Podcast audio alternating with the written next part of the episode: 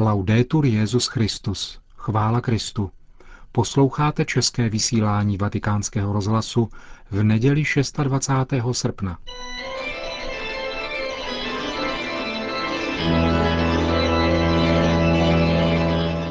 Církev a svět. Náš nedělní komentář.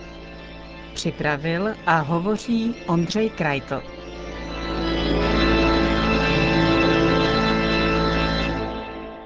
Před čtyřmi lety vzbudili jistý rozruch médii publikované výňatky ze soukromé korespondence současného papeže Benedikta XVI., tehdy Josefa kardinála Ratzingera. V osobním dopise děkoval německé socioložce Gabriele Kubiové za její poučnou knihu nazvanou Harry Potter – Dobro či zlo, Autorku oceňuje, že vysvětlila problematiku Harryho Pottera, protože v knihách Rowlingové existují jemné svody, které sice působí velice nenápadně, avšak mají hluboký dopad na křesťanství v dětské duši ještě předtím, než se může správně rozvinout. Podobné stanovisko tehdy zastávalo i několik dalších kardinálů a významných církevních představitelů. O něco později při tiskové konferenci k vydání dokumentu Ježíš Kristus, pramen živé vody, křesťanská reflexe New Age, uvedl monsignor Peter Fleetwood ze sekretariátu Rady evropských biskupských konferencí na dotazy novinářů, že pro katolíky není Harry Potter žádným problémem. Autorku knih o čarodějnickém učení označil za sice nekonformní, ale přesto křesťanku. Je členkou presbyteriánské církve. Šlo tak o první oficiální veřejné stanovisko vatikánského úřadu, nikoli o soukromý názor jednotlivých duchovních představitelů. Jen pár týdnů uplynulo od vydání závěrečného dílu příhod čarodějnického učně.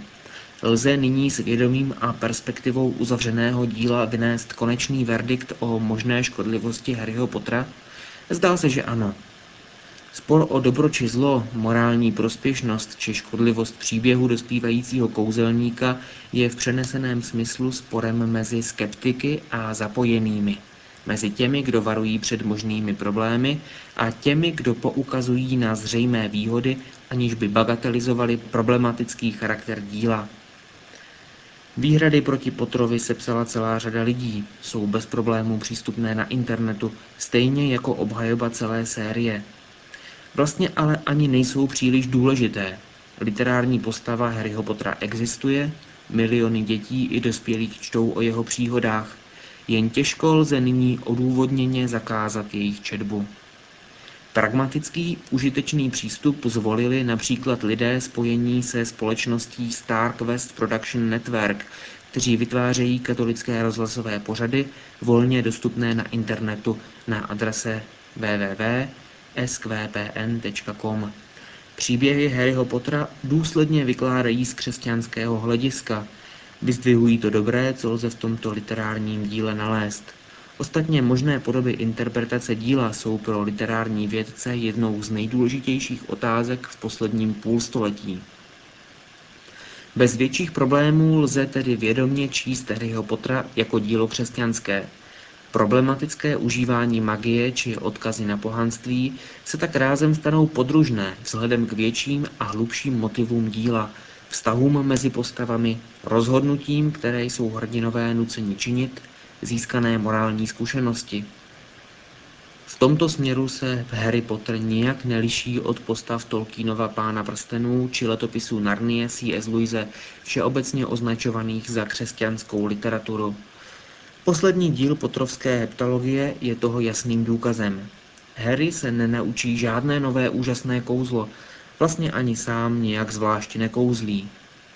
Bitvy, které svádí, jsou nemagického charakteru, musí se vyrovnat s krizí vztahu k autoritám, na něž spoléhal, svědomím smrti svých blízkých i své vlastní, se svou slabostí a omezeností, s nezbytností důvěry ve společníky v boji proti zlu. A toto zlo nakonec poráží láska. Láska v mnoha podobách, která se prolíná všemi sedmi knihami, získává stále více prostoru, až se nakonec stane tím nejdůležitějším tématem Harryho Pottera. Láska a odpuštění, sebeobětování, milosrdenství a pochopení. Lze najít křesťanštější téma Joan Kate Rowlingová ve svých knihách vytvořila svět, který existuje sám pro sebe, bez větších přesahů do našeho skutečného světa. Toto uzavřené literární univerzum lze číst mnoha způsoby. Proč tedy nevyužít křesťanského přístupu k životu? Výstižně to zhrnul jeden čtenář v internetové diskuzi. Kdo chce uctívat ďábla, lesní troly nebo svoje pantofle, Harry Potter ho v tom zřejmě ani nepodpoří, ani mu v tom nezabrání. Kdo chce použít Harryho Pottera jako možný nástroj evangelizace, má dveře otevřeny.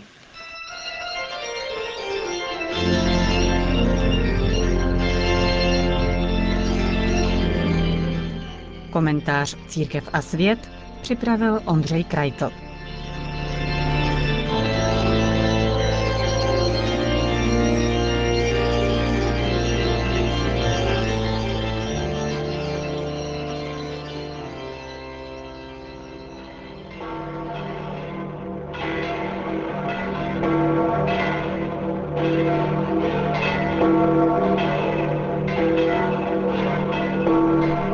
Přes velké horko přišlo do Castel Gandolfa na tradiční setkání s papežem několik tisíc lidí.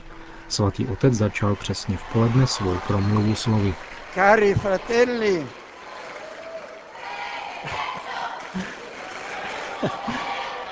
cari fratelli e sorelle, Drazí bratři a sestry, anche l'odierna liturgia ci propone una parola di Cristo illuminante e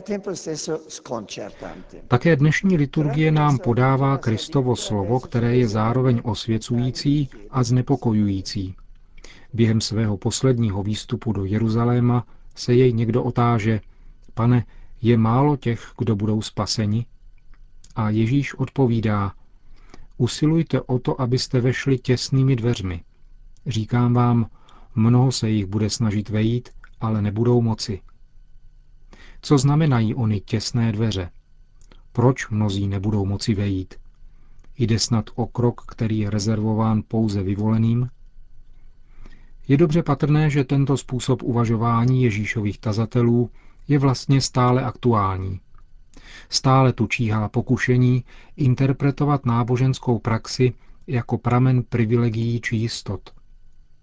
Kristovo poselství míří ve skutečnosti opačným směrem. Všichni mohou vstoupit do života, ale pro všechny jsou dveře těsné. Neexistují privilegovaní. Přechod do života věčného je otevřen všem, ale je těsný, protože je náročný, vyžaduje úsilí, sebezapření, umrtvení vlastního sobectví. Ancora una volta, come nelle scorse domeniche, Znovu jako v minulých nedělích nás Evangelium vybízí uvažovat o budoucnosti, která nás očekává a na níž se máme připravovat během naší pozemské pouti. Spása, kterou Ježíš zjednal svou smrtí a vzkříšením, je univerzální. On je jediný vykupitel a všechny zve na hostinu nesmrtelného života. Avšak pod jednou a toutéž podmínkou. Snažit se následovat jej a napodobovat jej. Vzít na sebe, stejně jako to učinil on, svůj vlastní kříž a dát svůj život do služeb bratřím. Jediná a univerzální je tedy podmínka ke vstupu do nebeského života. V poslední den, připomíná znovu Ježíš v Evangeliu, nebudeme souzeni na základě domělých privilegií, ale podle našich skutků. Tvůrci špatností budou vyloučeni, zatímco ti, kteří konali dobro a hledali spravedlnost za cenu obětí, budou přijati. Proto nestačí jen se prohlašovat za Kristovi přátele a pišnit se falešnými zásluhami. Vždyť jsme s tebou jedli a pili a učil si u nás na ulicích. Pravé přátelství s Ježíšem se vyjadřuje způsobem života. Vyjadřuje se dobrotou srdce, pokorou, mírností a milosedenstvím, láskou ke spravedlnosti a pravdě, upřímným a poctivým úsilím o pokoj a smíření. Toto je, mohli bychom říci, občanský průkaz, který určuje naši totožnost jakožto autentických přátel. Toto je pas, který nám umožní vstup do věčného života.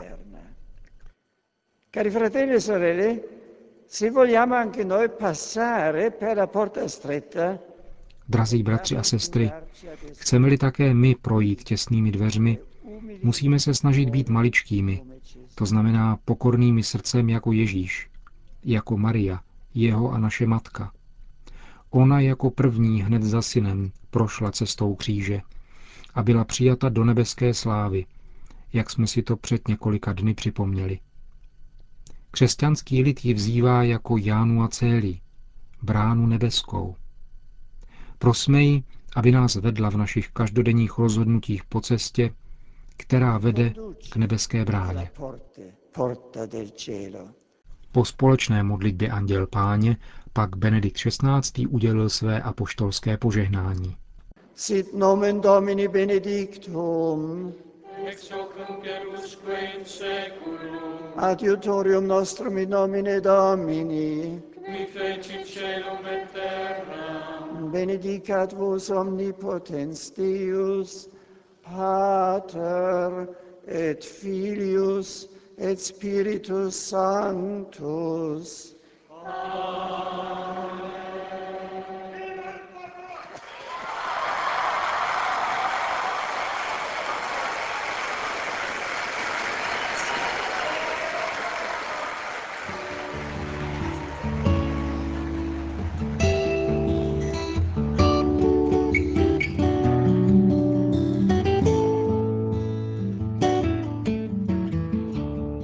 Další zprávy. Čína. Ve městě Wuzhou v jihočínském autonomním regionu Guangxi se 24. srpna konal pohřeb místního biskupa Benedikta Tsai Xiaofonga, který zastával svůj úřad se souhlasem apoštolského stolce.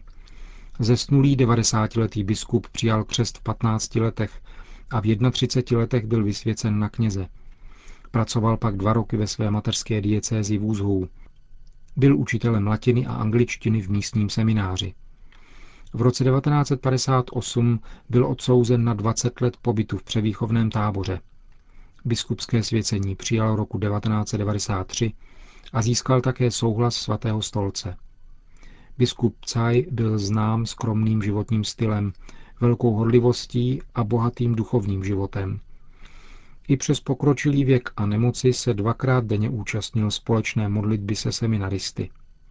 V diecézi Vůzou žije 20 tisíc katolíků, kterým slouží čtyři kněží a 26 řeholních sester, přičemž v místním semináři je nyní pět kandidátů kněžství.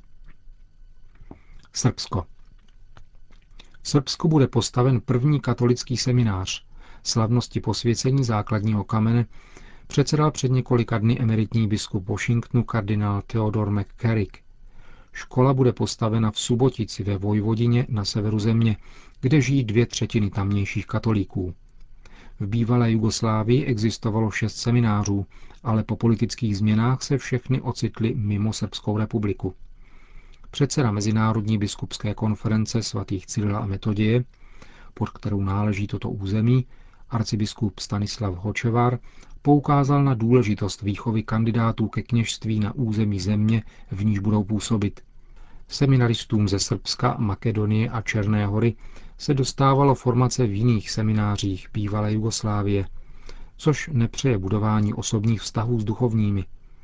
Společná studia budoucích kněží jsou podle mínění arcibiskupa Hočevara důležitá i vzhledem k vážnosti, jakou na srbské veřejné scéně přikládá katolické církvi početně převažující pravoslavná církev, k níž se hlásí 85% obyvatelstva. Podstatnou pomoc ve výši 400 tisíc dolarů poskytlo na výstavbu semináře Mezinárodní charitativní dílo Církev v nouzi. Konec zpráv.